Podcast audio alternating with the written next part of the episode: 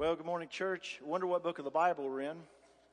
Amen. Would you get your Bibles and open the 1 Timothy chapter 4? And we're going to talk about last days departures.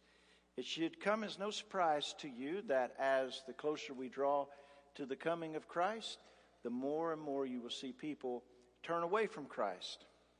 Already, statistics are telling us that those who were cultural Christians have now been weeded out by COVID.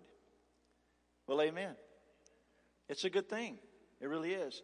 Uh, the the difficulties and trials of uh, being a Christian in these days also has weeded others out. Those that have made some move toward Jesus but never really trusted upon Him for life and eternal life, uh, they have moved on, and uh, they're not coming back to church. Statistics tell us they're not coming back to church, and uh, many churches are losing a large uh, part of their congregation because it was built upon such easy believism and all of those things. And so I, I want to just commend you, church, because uh, we're not really that far off from what we uh, were doing pre COVID, right?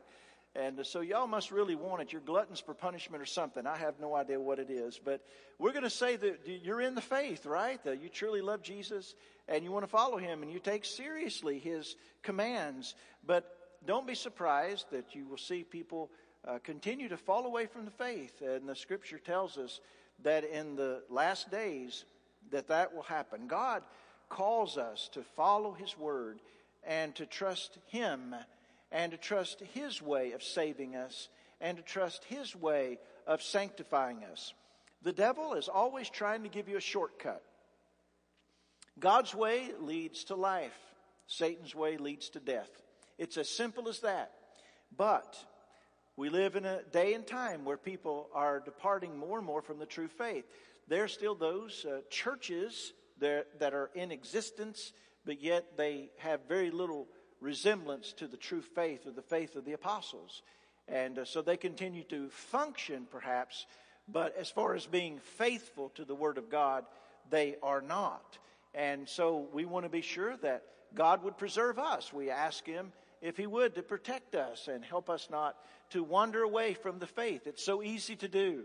It's so easy to be led astray. And so we want to stand firm. We want to be loving and kind with people, but we don't want to in any way affirm that which is false. And so we won't do that. So we know that we are in the last days. Now, I don't know what that means as far as the coming of Jesus. Will it be this afternoon? It'll be okay with me. You, you, hey, a lot of y'all won't have to refill your meds and stuff. So, you know, come Monday. So it'd be a cost saver. So it could be. It could be this afternoon. It could be next week. Could be next year. We don't know. Uh, may not be in our lifetime. Uh, maybe it won't be. But we do know this that at the resurrection of Jesus, a whole new epic started. And the countdown began. And we don't know when the Lord will return, but we do know this it will be right on time, according to his timetable and according to his schedule. And as it gets closer to that time, you'll see more and more people turning away from the true faith. So in uh, 1 Timothy chapter 4, uh, Paul has been encouraging and talking about uh, doctrine and holding true to sound doctrine of the faith. And then he's been talking about how to apply it. And, and he gives specifically what you do in the local church, how you apply that and how you apply it to your leadership, to your pastors and your elders and to uh, your deacons. and so then uh, Pastor Dan preached last Sunday on the mystery of godliness. And so the very heart and foundation of true doctrine is Christ himself. And, um, and so you, you saw that. So now we have in chapter 4 another application. This is an illustration of what happens when people do not hold true to the doctrine of the apostles, when they do not hold true to the faith? What happens? And he gives an illustration here of what takes place in people's lives when we do not do that. First of all, he gives us the caution about error. There's a caution here about following after theological error. Bad doctrine leads to bad living. And so look what he says in chapter 4, 1 Timothy verses 1 and 2. Now the Spirit expressly says that in the later times some will depart from the faith by devoting themselves to deceitful spirits and teachings of demons through the insincerity of liars whose consciences are seared. so there's a caution here about error. First, the Spirit gives a clear alert. Now, the Spirit expressly says, do you see that? Express, expressly, clearly says that in the last times there will be apostasy. The word depart there is uh, apostatize. That is, they have an outer form of Christianity and they practice it outwardly. But their heart is far from God. They never really surrendered their heart and will over to Jesus. And so they depart, they apostatize from the faith. And the Spirit has expressly warned about this. Now, how is He expressly warned? All through the Bible, you see the Spirit of God warning about this. Even in the Old Testament, those who would not truly follow the law, they were to be cast outside the camp. So you see that happening. You see in Paul's own ministry, he talks about it even here in, in uh, 1 Timothy about Hymenaeus and Alexander, those who were close relationships with him. And they apparently had followed Christ. They apparently had trusted upon Jesus at some point in their life. And so outwardly they appeared to be followers of Christ. But then they were easily led astray and went after other things and departed from Jesus. They never truly were in the faith. We see this uh, also in the parable of the sower, where we have really 75% of those who make some profession of faith really never were in the faith. That only a small portion of them actually were rooted in Christ and bear fruit, proving to be his disciples. So do not be surprised, the Spirit is telling us, because the Spirit has warned all through the Scriptures that in the later times some will depart from the faith. Praise God, it's only some. It's not all. There are those who are truly founded in Christ and those who would not depart from Jesus even at the point of torture. They would not leave Christ. They cannot leave Christ because they're chosen in Him from the foundation of the world. They would not be able to do it if they wanted to, and they don't want to. So here we have the Apostle Paul telling us don't be surprised. The Spirit has already warned you about this. Isn't it easy? Has this ever happened to you? Have you ever had a friend, a close friend, and you thought that the, your friend was really a Christian? It, it appeared that it some point in their life, they kind of cleaned their life up. It, they looked, started acting better. They began to attend church. They were baptized. They joined the church. They began to serve. And they began to work in the ministry of the church. And they apparently would work very hard. They're very dedicated people. And as soon as their kids graduate from high school, you couldn't find them. Has that ever happened to you? That's happened to me over and over in ministry. And you try to talk to them about the things of the Lord, and they don't have any interest in it. And you realize that they were using the church to try to protect their family from the harm of the world. It was really a, a self centered existence the whole time. They really never were in Christ. They never really had this love for Jesus that passes every other love in their life. They never had it. And it's grieving because you've known them. You perhaps ministered with them on many occasions. You've worked with them. You've had, you've prayed with them. You've had many conversations with them about the things of God. And yet at the end, it turned out that they departed from the faith. It's a painful thing. I've had it happen with pastors and preachers that I've known. And they depart. I'm not talking about people that sinned. I'm talking about people that walk away from Christ never to return, to go and do their own thing. And it's grieving, but the Spirit says, don't be surprised. Do not be surprised. Now, the Bible is not telling you this so that you be suspicious of one another. But the Bible is telling you this because this is the way that it is. And what happens is, as the pressure mounts, as the culture continues to turn against Christians, those who are truly evangelical, Bible believing Christians, the culture continues, even the Christian culture, quote Christian culture, turns against it. More and more people will depart from the true faith. They can't stomach it. Why? Because they never were really in the faith. It's really a good day when God begins to prune His church. You see, you've been coached and it's been beaten into your mind that the more people that come, the better your church is, the more healthy it is. No. When the saved people join your church, that's a good day. It's not about how many people you can load in a facility. It's about how many souls you can get into the kingdom. It's about how many can truly come to know Jesus and to carefully deal with those souls. I've seen pastors show less care for the soul of people and to shoo them in to some kind of church membership, they show less care than a doctor shows for a headache. We're in the business of doctoring people's souls. We're here to help them diagnose the malady that they have, to lead them to the gospel, which is the cure for their sickness that they have, and to lead them to join a Bible believing church so that God may continue to work in their life and grow them up in Christ so that they will not depart from the faith. That's our job. I, I did, it doesn't matter as a church how many water bottles you give out to the community or if you get out and sweep the streets and all of it. We're not here to do that. Do you want your doctor to be out doing those things or do you want him to be curing people? The church belongs in the community to cure sin. That's why we're here. We don't like to say that because it's not popular. It doesn't make you a popular church, but it makes you a purposeful church. You have a reason. And as long as you keep focused upon that, you're going to see some that are going to truly come to Jesus and will not leave him for love nor money. But always you'll have those who make a move toward Christ, but never do give their lives to Christ. I had a guy one time, I preached a sermon on tithing.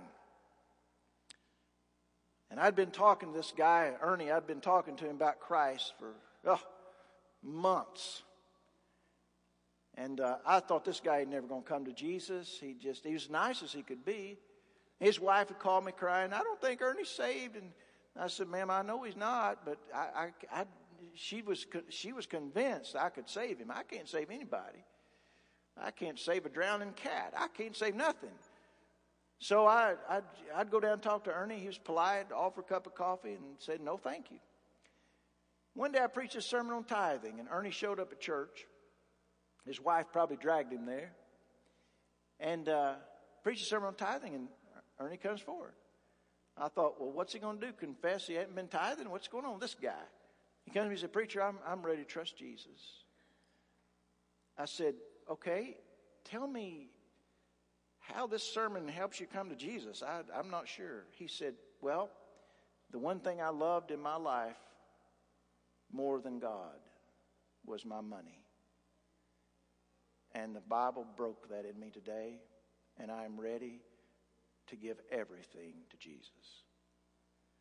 You see, he had one love that was standing between him and Christ.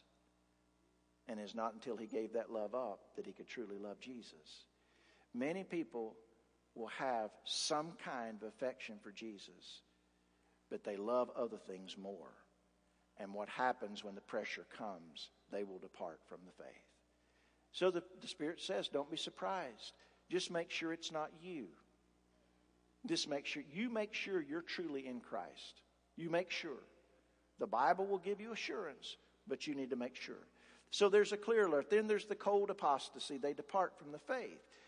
Now, what is, what is the, this apostasy? How does it happen? Well, here's what they do they do it by devoting themselves to deceitful spirits and teachings of demons. They devote themselves. Now, by devoting themselves, uh, you'll notice the ing, devoting, and that means it's an ongoing action. That means this is a lifestyle. It doesn't mean that they have messed up and temporarily believed something that was false and realized their wrongness in it and turned around and said, No, that's wrong. I got to believe the truth. It's not that. These people are now living a lifestyle of devoting themselves to deceitful spirits and the teachings of demons. Now, the teachings of demons, now, this is a, a subjective genitive uh, here of demons, meaning that it's the teaching coming from demons. It doesn't mean that if you study about demons in the Bible that you're doing the wrong thing.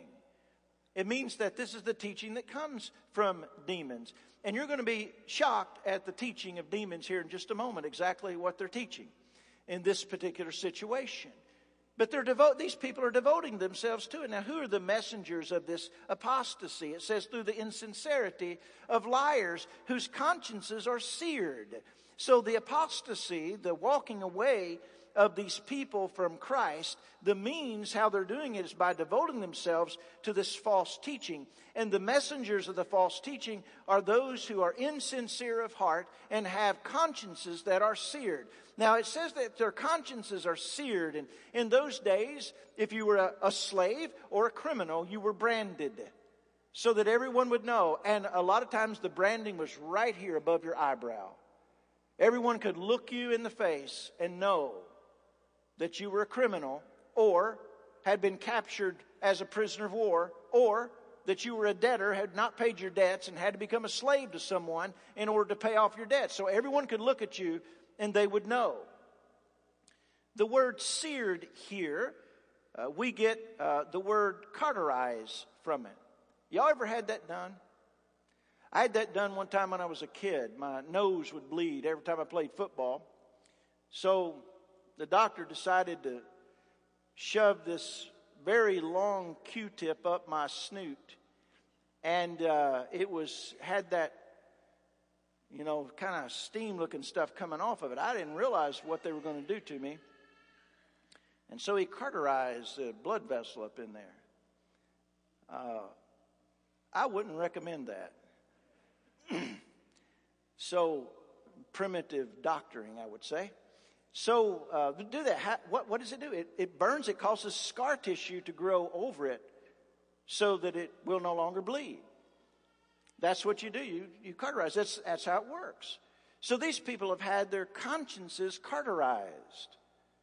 That is, like with a branding iron, they've had it scarred and hardened by scar tissue. And so as a result of that, their conscience is no longer able to dictate to them right action and wrong action. You know, God works through the conscience of a man, even those who do not know Christ, but they can see from general revelation, from natural revelation, things that are right and wrong. You can go out into a cow pasture with a bull and some heifers and realize that homosexuality is wrong. Amen. It's natural revelation. And so you, you know in your mind, this is not right. You can live with people in the community and realize stealing is wrong. You may have never read the Ten Commandments, but stealing just is not right. And so that's built into your conscience. This is not right to do. Talking bad about people when ought not be talking about people. You, you, know that in your mind it's bad. You shouldn't be doing that. And so, even if you're a, a lost person, this explains why those who are not Christians can sometimes do some very good things because their conscience has been conditioned in a certain way, maybe out of their household, by the community they live in, that certain things are right and wrong. And so their conscience will bother them if they do those things that are wrong. But here's the problem if you dedicate to your, yourself to sin long enough and to falsehood long enough, your conscience will become seared and you no longer have a North Star. You no longer have a navigating force in your heart. And you can do sinful things, ungodly things with a cold heart and it doesn't bother you at all. And these people that are teaching this falsehood, that's the condition of their very conscience. They're not being swayed one way or the other by right and wrong. They have an agenda and that's all they're going to do. Have you ever run into people like that? Go do prison ministry. You'll run into people with a seared conscience. But not only that, go to Wall Street. You'll find people that do not care what happens to others as long as they get what they're aiming for, they could care less. People are stepping stones to keep their feet on dry land. They don't care what happens to others. Just give me what I want. And so their consciences become seared. So if you continually commit sin against your conscience, your conscience eventually will become seared. It will become hardened. It will become cauterized, no longer able to feel. And as a result of that, then you can go into all kinds of ungodliness, and the Spirit of God has no means by which to guide you any other way. This is what is happening in our nation, by the way. A nation not of Christian people. No, it's the, the majority of people in our nation are lost. They don't know Christ. The majority, overwhelming majority, do not know Christ. But we have a history of Christian morals and values. Those Christian morals and values, Judeo Christian morals and values, have been hammered into our conscience. But what's happened in these days is people have begun to purposely throw those off and on purpose go against them. And as a result, their conscience is becoming seared and they can no longer understand the difference between right and wrong. That's what's happening. So you want to be sure that in your family you teach your children this is right and this is wrong.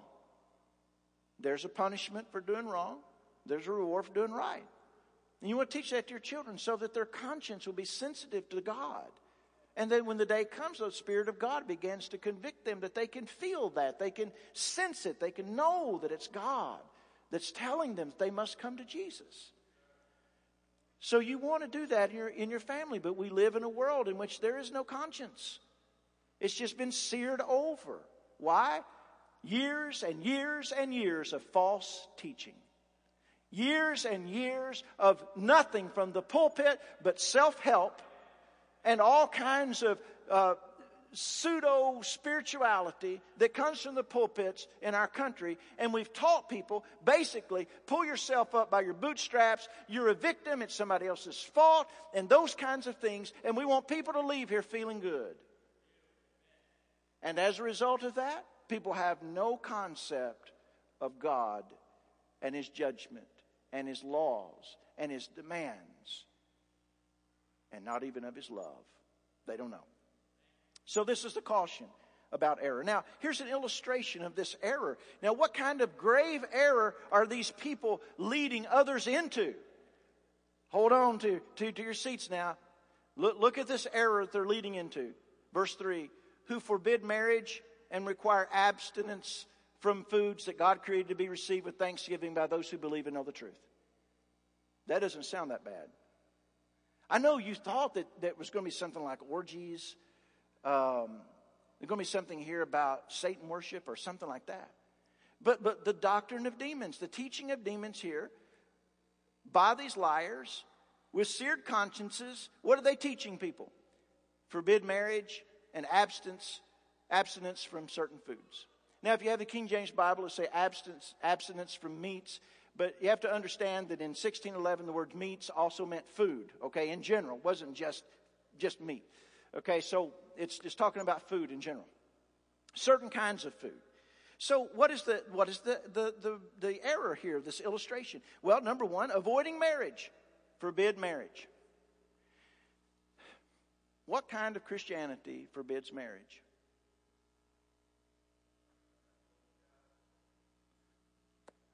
Why would you forbid something that God has ordained? But see, here's the reason they do that. People do this. This particular group of people, here's what they're aiming at. You can be even more godly, higher than other people if you will not get married. That will put, see, because what they're teaching is the married relationship, marriage relationship is dirty.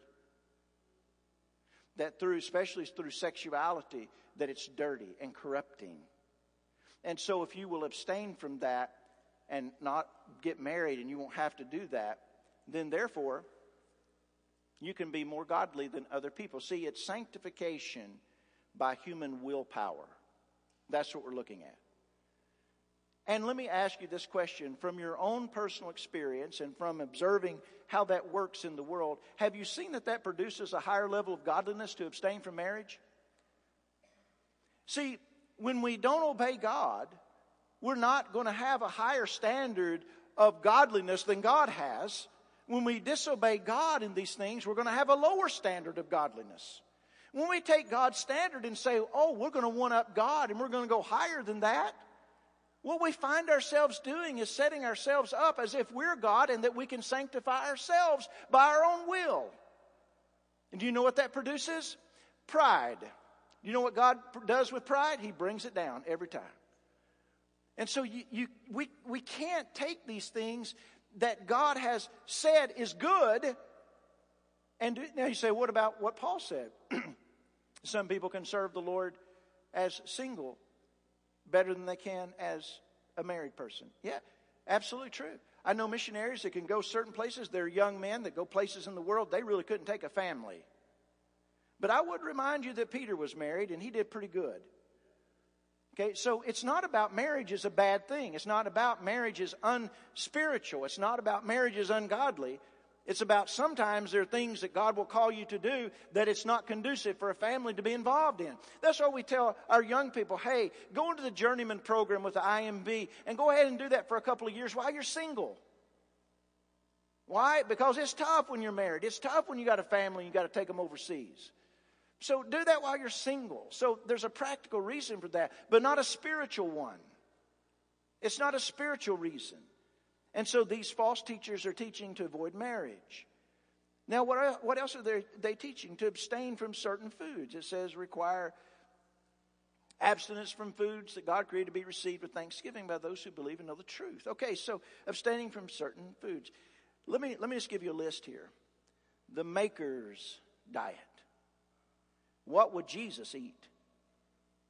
Pray your weight. Hallelujah diet. 3D plan, the Daniel plan. You know what all these have in common? They're Christian diet programs, Christian diet programs. See, because the pagans don't know how to get skinny. These things usually are combined with some kind of Jewish dietary regulations.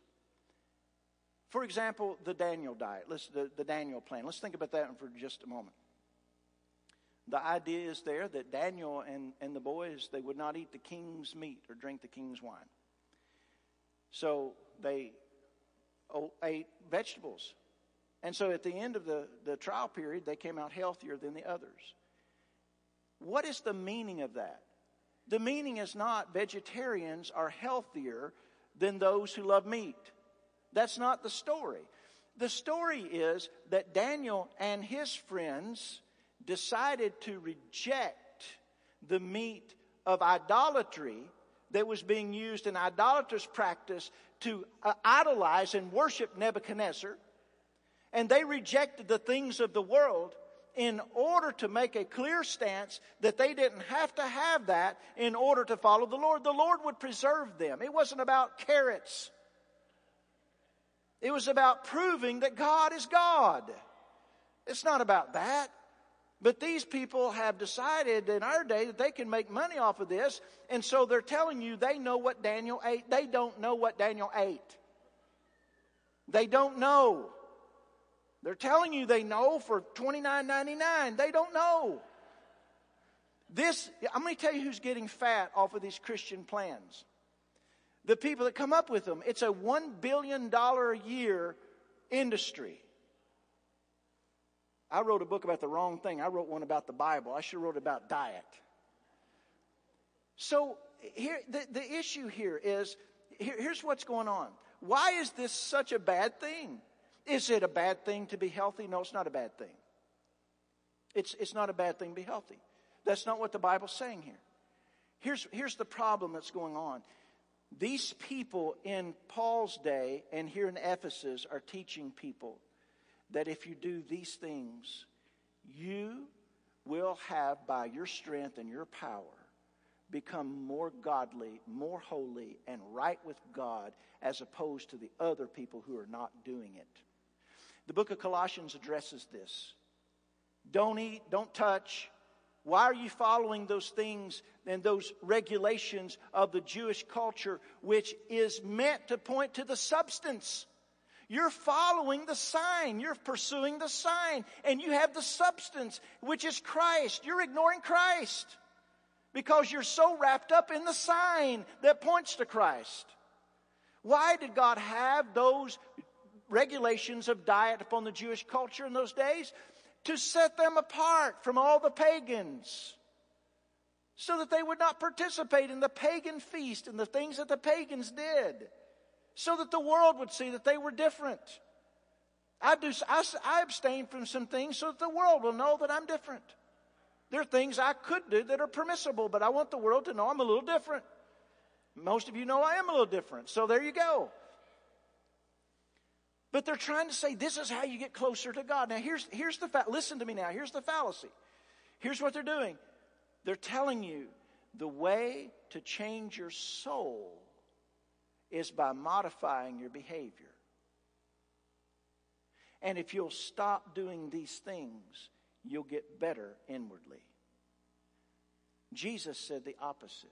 This morning we just prayed. It's from out of the heart that proceed these things. Do you know why some of us struggle with weight problems? Now, I know some of you are going to come storming to me in the Andrew room afterwards. I have a medical condition. I know, I know. It's a soul problem. There's something in your life that is unfulfilling, and you're medicating yourself with food. Or it's a soul problem, it's a lack of discipline in your life. It's a soul problem. And it does show outwardly when you have a soul problem. The, reason, the way that you solve that is to do something about your soul. Your soul then will affect your outward. These people are telling you the opposite here in, the, in this, these people teaching error. That if you'll do something about the outward, it will change your soul. And that is false see the subtlety of Satan. You're saying, well, what, what's the big deal?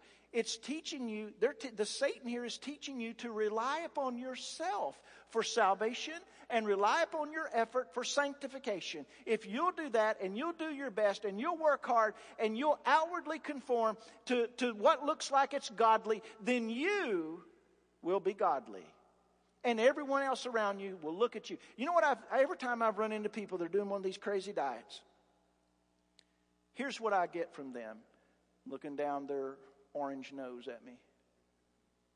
Well, I'm doing it God's way. God's way. Really? I'll tell you something right now. When I go over to Longhorn and down one of those cows, that's God's way. God's way. Give me God's way. But see, it's a pride issue then. It becomes a pride issue. I look what I did. So whether it's forbidding marriage, whether it's forbidding certain foods, whether it's some other thing that comes jazzercise for Jesus or whatever you're going to do, whenever you're looking at those things, you're thinking, if, if outwardly I'll put this effort in and I'll work really hard, I'll be more like Christ in this way. I'm doing it all for God and all those kind of things. You're doing it wrongly. Why would you not go to the means of grace that God has given you so that your soul will be changed and that will begin to cure some of your outward ills? Why would you not do that? What are the means of grace? The preaching of the word, the gathering of the saints, the Lord's Supper, your own private devotional time, your prayer time. Those are the means of grace. But no, we won't put our time into that. We're not going to put our effort into that. We're going to put our effort into making meatloaf that tastes like cardboard. Why? Because we can do it. And we lost our grasp upon the head who is Christ. And we've grasped ourselves and decided we're going to make ourselves better. It's the same old problem that Satan has always introduced into human lives, and that is self help and good works. That's what we like to do. Why? Because in the end we can say, look what I did. So, how do you refute error? I mean, why does, you know, the question would be, why does Satan and the doctrine of demons go to things like this? It's goofy because there's an element of truth in it. There's something, there, there is an element of truth in these things. Should you eat better for better health? Yes. Should you not be a glutton? Yes. Should you fast occasionally for the purpose of godliness? Yes.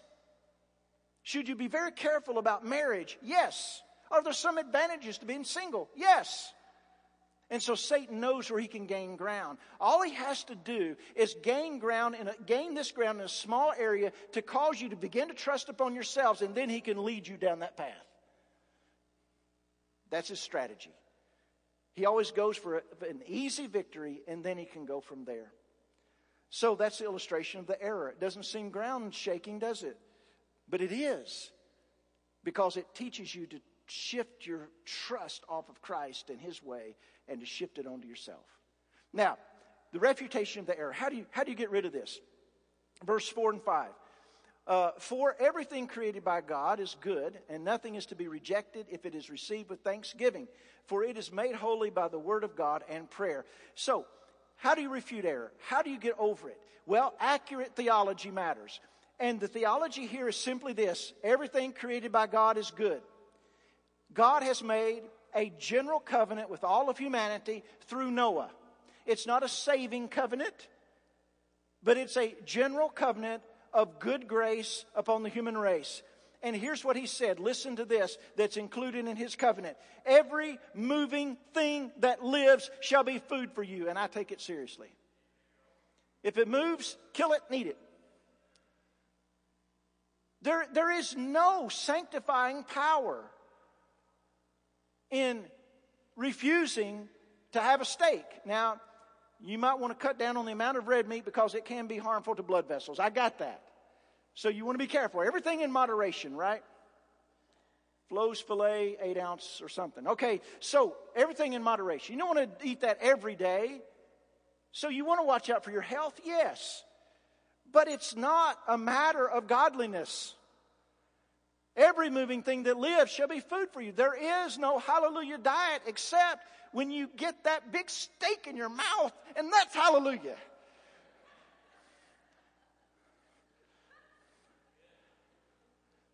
And that's when you go, thank you, Jesus. If I forget to say the blessing before I eat that first bite, I'm like, oh, wait a minute. We thank God for this now. So this is for all of humanity. And so what's happened is these people are ignoring the scripture. They're ignoring the Word of God. They're making up their own revelation. They're making up their own way. And so it's simply a matter of what does God say? Do that. The body's condition might be modified by the health of your soul. That's true. If you're down in your soul, what happens? You cry. Or your face is downcast, or you're discouraged, or some people call it depressed. Everything's depressed if you're feeling a little down. We have depression in Ohio from December to about April. Dark, gray, scarlet and gray, good colors. So, everything, the body's condition is often changed by the health of the soul, but the soul's health is not changed by the condition of the body. So, accurate theology matters. Now, what about applied theology? And he says, and nothing is to be rejected if it's received with thanksgiving. How do you apply the scriptures here? How, how do you apply Genesis chapter 9 and verse 3 in your life today? I mean, Noah just gets off the boat and you're supposed to apply that. Yes, here's how you apply it. 1 Corinthians 10 31. So whether you eat or drink or whatever you do, do it all to the glory of God. That's what you're supposed to be doing. If you marry, make sure you marry to the glory of God. That God would look at the marriage and be able to say, Yes, that promotes my name. Yes, that brings me honor. Yes, that reflects my character. Do it to the glory of God. If you can't do it to the glory of God, don't do it. What about what you're supposed to be eating? Can you do it to the glory of God? There's certain things I just can't eat to the glory of God. Sorry. They're just nasty tasting. I can't do the glory of God. It didn't say eat everything to the glory of God. It just says whatever you do, do it all to the glory of God. So, okay, so what do we do with this? This is a weird message, right? This is weird. I mean, how many how many pastors, you know, you're going to get up on Sunday? What are you going to preach on? I don't know, marriage and abstaining from food. You know, my people love this. And so, what, what, do you, what do you do with this? So, here's what you do. Each of us has to ask ourselves this question Have I fallen into the trap of what I'm going to call externalism. And that is constantly trying to modify the outward instead of aiming for the inward. Do you know why that's so easy to do? It's easy to modify outwardly because you get kudos for that, don't you? You get encouraged. My pastor looked like, Pastor, you look like you dropped a couple of pounds. Yeah, I'm feeling pretty good about myself these days. But nobody ever comes to you and says, Hey, I've noticed about your character, you just seem to be more in love with Jesus than I've ever seen you before. See, we don't encourage each other in the things of godliness. We encourage each other in the things of externalism. And as a result of that, it's easy to fall into the trap of getting encouragement from people because you feel like you need encouragement, and you do. And so it leads us down this road of trying to modify our outward behavior rather than trying to aim for godliness, which comes through Christ alone and the means that he has ordained. Are you trying to make yourself more Christ like by your own plan, by your own effort, rather than holding on to the source with all you got, who is Christ? Are you trusting in Christ to make you more godly? Or are you trusting in your plan to make you more godly? One is godliness, the other is the doctrine of demons. Be sure you fall on the side of godliness. Now, this same trap or trick of Satan's also applies for those who are not followers of Christ yet. What does Satan lead you to do? To think that you can be good enough. To think that you can finally come to the place where you live your life good enough that God's going to accept it. Well, ladies and gentlemen, that boat has sailed at the Garden of Eden. It's no longer, it's no longer taking reservations. You, you can't work your way to heaven. You can't make yourself good enough. You can't make yourself acceptable to God. You, you can't do that. Only Christ can do that for you. Again, it's the same principle. Are you trusting in the source of righteousness? Or are you trying to make yourself righteous in order to be acceptable to Him? You must put your faith and trust in Christ, what He's done for you on the cross to pay for your sin, and the resurrected Lord to impart to you the righteousness that you need in order to be acceptable to the Father. Which way are you leaning on that? Satan's lie leads to death. God's way leads to life. I would recommend that you choose His. Let's pray together. Father, in Jesus' name, we thank you and praise you that you point out to us even what apparently is the slightest of errors that would lead us into the gravest of sin. I pray, Father, for those who are here today that are your followers, the followers of Jesus, that have fallen into the trap of thinking more highly of themselves than they ought because they have conformed some things in their outward life to apparently look godly, but yet their heart is far from you. They've trusted in themselves, and they're not trusting in the source of godliness, who is Christ. I ask you, Father, that you would turn their hearts back to relying upon you and utilizing the means of godliness that you have ordained and trusting that to make them godly. I pray also for those who have not yet trusted Christ as Lord and Savior, still trusting in themselves, still trusting in their good works, still trusting in perhaps uh, some uh, experience that they've had with Christianity in the past, but they've never really trusted upon Christ. I pray, Lord, that you would release them from the bondage and slavery to the philosophy that they are now in, the, the teaching of demons. And Lord, you would free them to trust upon Christ and his saving grace today. We pray it in Jesus' name.